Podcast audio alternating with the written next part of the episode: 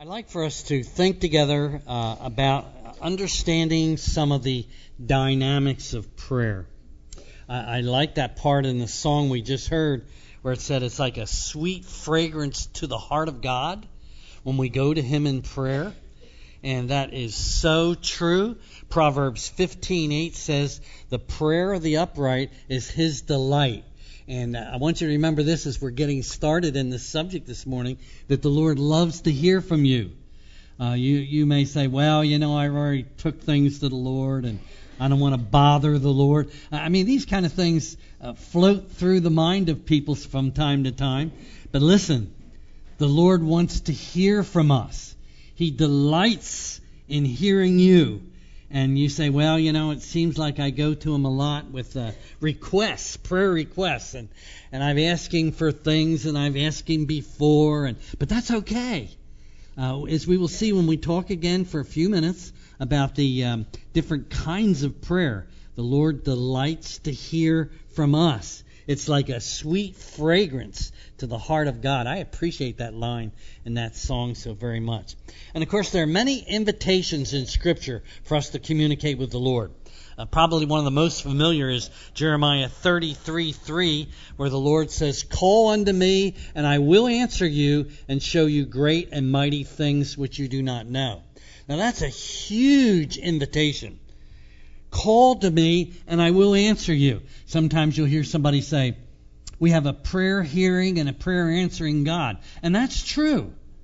But the problem is sometimes people get to the place where they become very um, skeptical about whether or not God wants to hear our prayers, whether God wants to answer our prayers. And we're, we're going to talk a little bit this morning about how we can uh, put together thoughts from the Word of God that encourage us to go to Him in prayer and bring our needs and our concerns and other things to the Lord.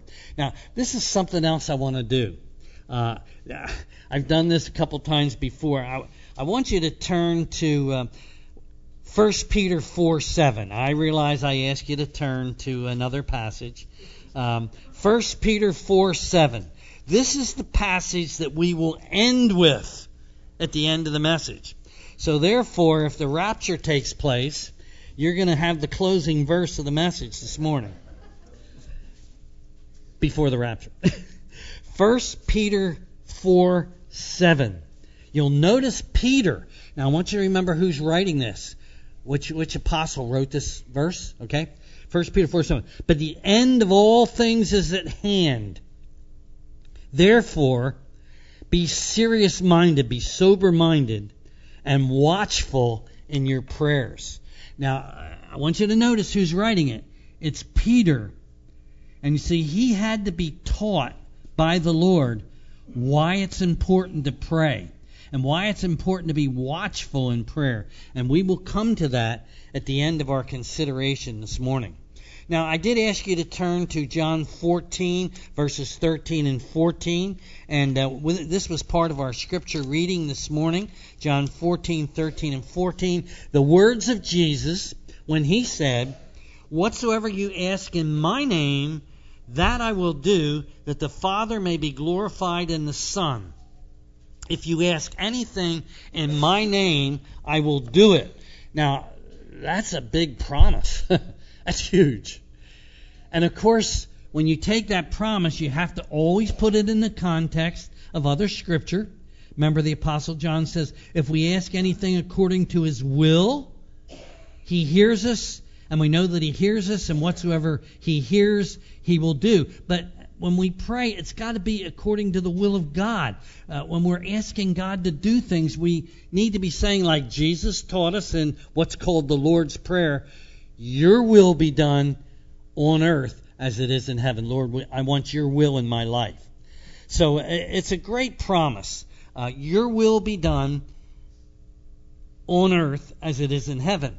But also in 14, 13, and 14, we see the, the goal or the purpose of prayer. And uh, I'm going to touch on this at first right away.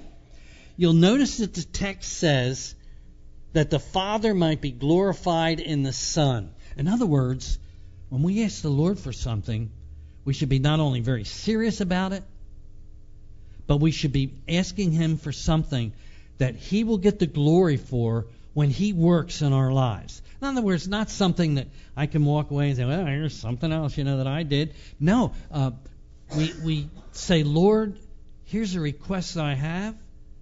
Here's something I would like for you to do for me. Or here's something, intercession, I would like for you to do for someone else in our family. Here's something I would like to see you do for at work, working amongst people. And you see, when the results come, you're able, even if you can't share it with someone else, you're able to say, you know, God was glorified because this worked out because I went to the Father in heaven and He accomplished this for His glory and for His purposes. I'd like you to glance at an Old Testament passage. Oh man, I love this passage. 2 Kings 19. 2 Kings 19. 2 Kings 19. This is a passage of Scripture which again brings out the truth of the fact that God works when we ask for things that bring honor and glory to Him. 2 Kings 19, in the context here, the king of Assyria, the king of Assyria, whose name was Sennacherib, was defeating one army after another and got to the borders of Jerusalem and uh, the king sent a messenger to Hezekiah, the uh, Israeli king, the king of Judah, and said, Now don't think that I'm not going to capture you because we've captured all the nations around you. And here you are uh, in the city of Jerusalem, and we're coming in to take over. Now, if you want to surrender, you can surrender. And the messenger from uh, Sennacherib said, By the way, all the gods, small G O D S, of the nations around, their gods couldn't protect them, and don't think that your God could can protect you. Whoa, he was taking on the wrong God. the God who's the creator of the heavens and the earth. And um, so when um, Hezekiah got the word that Sennacherib was about ready to enter in and take Jerusalem, pick it up at verse 16. He prays to the Lord. 16, 19, 16. Two kings. Incline your ear, O Lord, and hear, and open your eyes, O Lord, and see, and hear the words of Sennacherib, which he has sent to reproach you, the living God. Truly, Lord, the kings of Assyria have laid waste the nations and their lands, and have cast their gods into the fire. For they were not gods, but the work of man's hands, wood and stone. Therefore they destroy them. Now, therefore, O Lord, look at this prayer. Now, therefore, O Lord, our God, I pray, save us from the hand, his hand, that all the kingdoms of the earth may know that you are the Lord God, you alone. He says, We need to be rescued, Lord, and when you rescue us, you're going to be glorified as the one who rescued us. We want the nations all around us to understand that you are the true and living God. You see, he's praying, he's asking for a huge request. It's huge. Armies are surrounding Jerusalem, armies that have been very victorious. But Hezekiah says, Lord, we want you to be honored. We want you to be glorified. And so did the Lord hear him? Well, oh boy, did he ever. 19, I, I love to read this passage of Scripture. 19, verse 32. Therefore, thus says the Lord concerning Sennacherib, the king of Assyria, he shall not come into the city nor shoot an arrow. He's not even going to shoot one arrow there. Now come before it was, nor come before it with shield, nor, nor build a siege mount against it by the way he came, he shall return. He shall not come into the city, says the Lord. For I will defend this city to save it for my own sake and for my servant David's sake. Watch verse 35. See how God answered it? Wow. And it came to pass on a certain night that the angel of the Lord went out and killed in the camp of the Assyrians 185,000 and when people arose in the morning, there were corpses and they were all dead. Wow. Was Hezekiah's prayer answered? Sure was. Why was it answered? It was answered because he said, Lord, I want you to be glorified, and I want all the nations around to know that you are the true and the living and the living God. And it's amazing how many times God worked in the uh, on behalf of Israel in the lives of those kings who really sought the Lord rather than seeking alliances with other nations around them. There's tremendous power in prayer. And you see this even in this incident. And I'd like you to turn now. We're going to be moving around in the Bible this morning. I'd like you to go over now to Philippians chapter uh, 1, verse 19. Philippians 1:19. Uh, we're focusing in now on the fact that there is tremendous power in prayer. And uh, we usually, when we think of the fact of power in prayer, we usually think of James 5:16b. The effectual, fervent prayer of the righteous avails much. There's power in prayer. Fervent prayer prayer that's given with the right motive that God is glorified. But look at this account here in Romans, um, I'm sorry, Philippians 1:19, where we read the testimony of the Apostle Paul, who was in prison in a Roman prison when he wrote this letter to the Philippian believers. He says, "For I know that this will turn out for my deliverance." Watch this now. Through your prayer and the supply of the Holy Spirit or the Spirit of Jesus Christ. I know that it's going to turn out. Paul is in prison for preaching the gospel.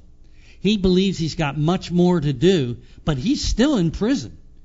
But he says, I know that my deliverance, the deliverance that's going to come to me, is going to come as a result, and he says to the Philippian believers, as a result of your prayer. Wow. He's encouraging them to keep praying for him. He's not out yet. He's still in prison. And likewise, there are times when, you know, you say, well, you know, I prayed about this, and I don't really see the results yet that I would like to see. It doesn't mean that God's not going to honor your prayer. Uh, he honors prayer. And you've heard this many times. He doesn't always say yes to what we ask for. He doesn't always give us exactly what we ask for, but He does meet our need when we bring a request to Him that he might be honored and glorified. This is so clear in the text. I would like you to look again at the text where it says, "For I know that this will turn out for my deliverance," Philippians 1:19, that through your prayer, see that? And supply of the Holy Spirit. So that's why we need to be praying. That's why we need more to come and pray with us in prayer meeting at Lewisville Bible Church as we continue to take upon more in, uh, ministries and uh, encourage more people to put their faith in Christ, as we support Someone Cares ministry, as we support our youth ministries. We need to pray because God does things in answers to our prayers. Very important. Listen to this testimony I found this week. This one's really interesting. It really is. I read this testimony of a woman who went and told her pastor what happened to her and you're going to say when you hear this, wow. This is what she wrote in her journal. And she took her journal and she talked to her pastor and said, This is what God did for me in answer to prayer. This is really interesting. She said, I climbed up on a concrete ledge in my garage to prune some plants.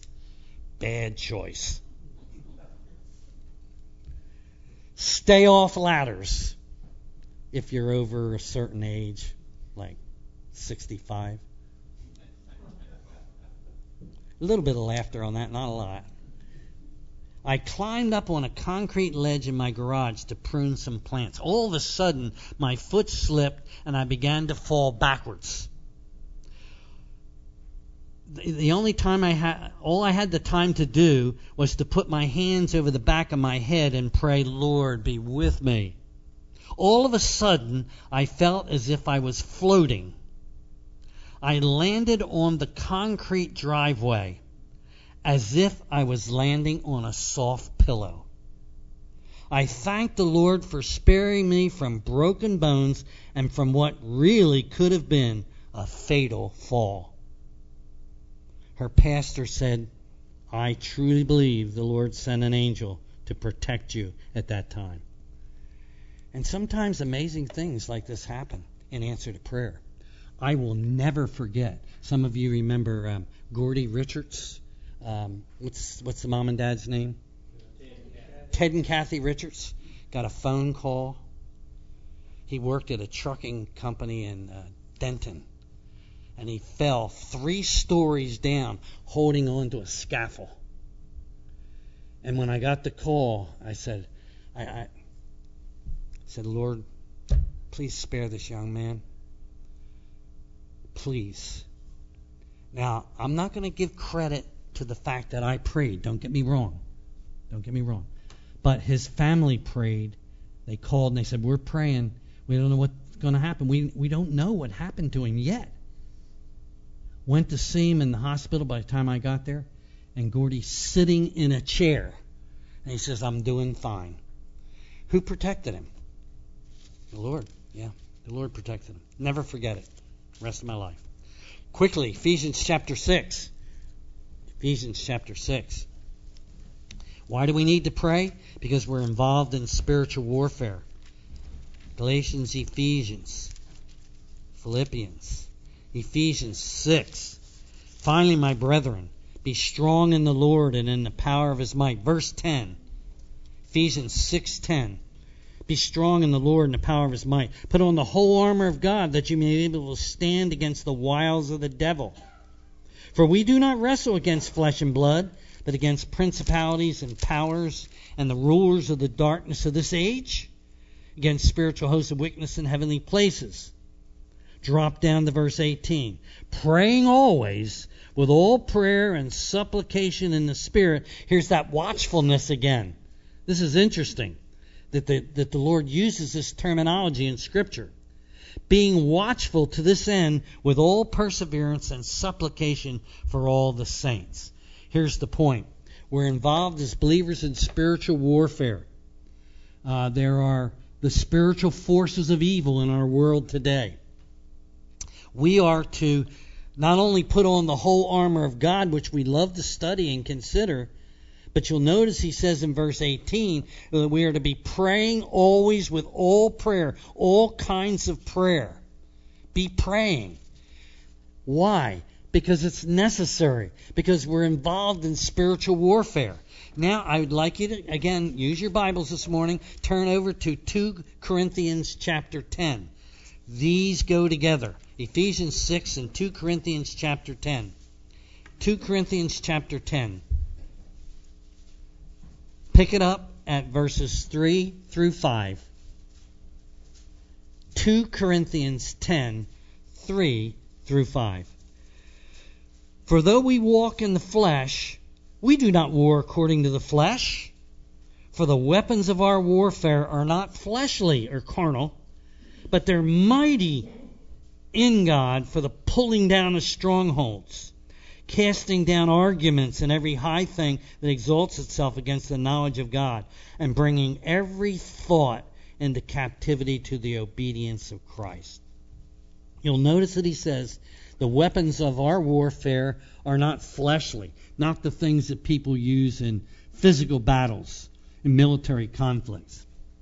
The weapons of our warfare, however, are, and he goes on, he says, they're mighty through God. What are the weapons of our warfare? Well, the two primary ones are the Word of God and prayer. So you begin to pray about something, you see things that you see things that you wish were not so. You see people who are moving away from God, and you begin to pray. Don't underestimate your prayers. Apostle Paul didn't underestimate the prayers of the Philippian believers. God works when we pray. He says the weapons of our warfare, even when there's spiritual conflict, to the pulling down of strongholds. What's a stronghold? Okay, let's get this nailed down. A stronghold is any area in our lives that we cannot control that's disruptive to us. In other words, if there's something in our situation that's pulling us down, we're to go to the Lord in prayer.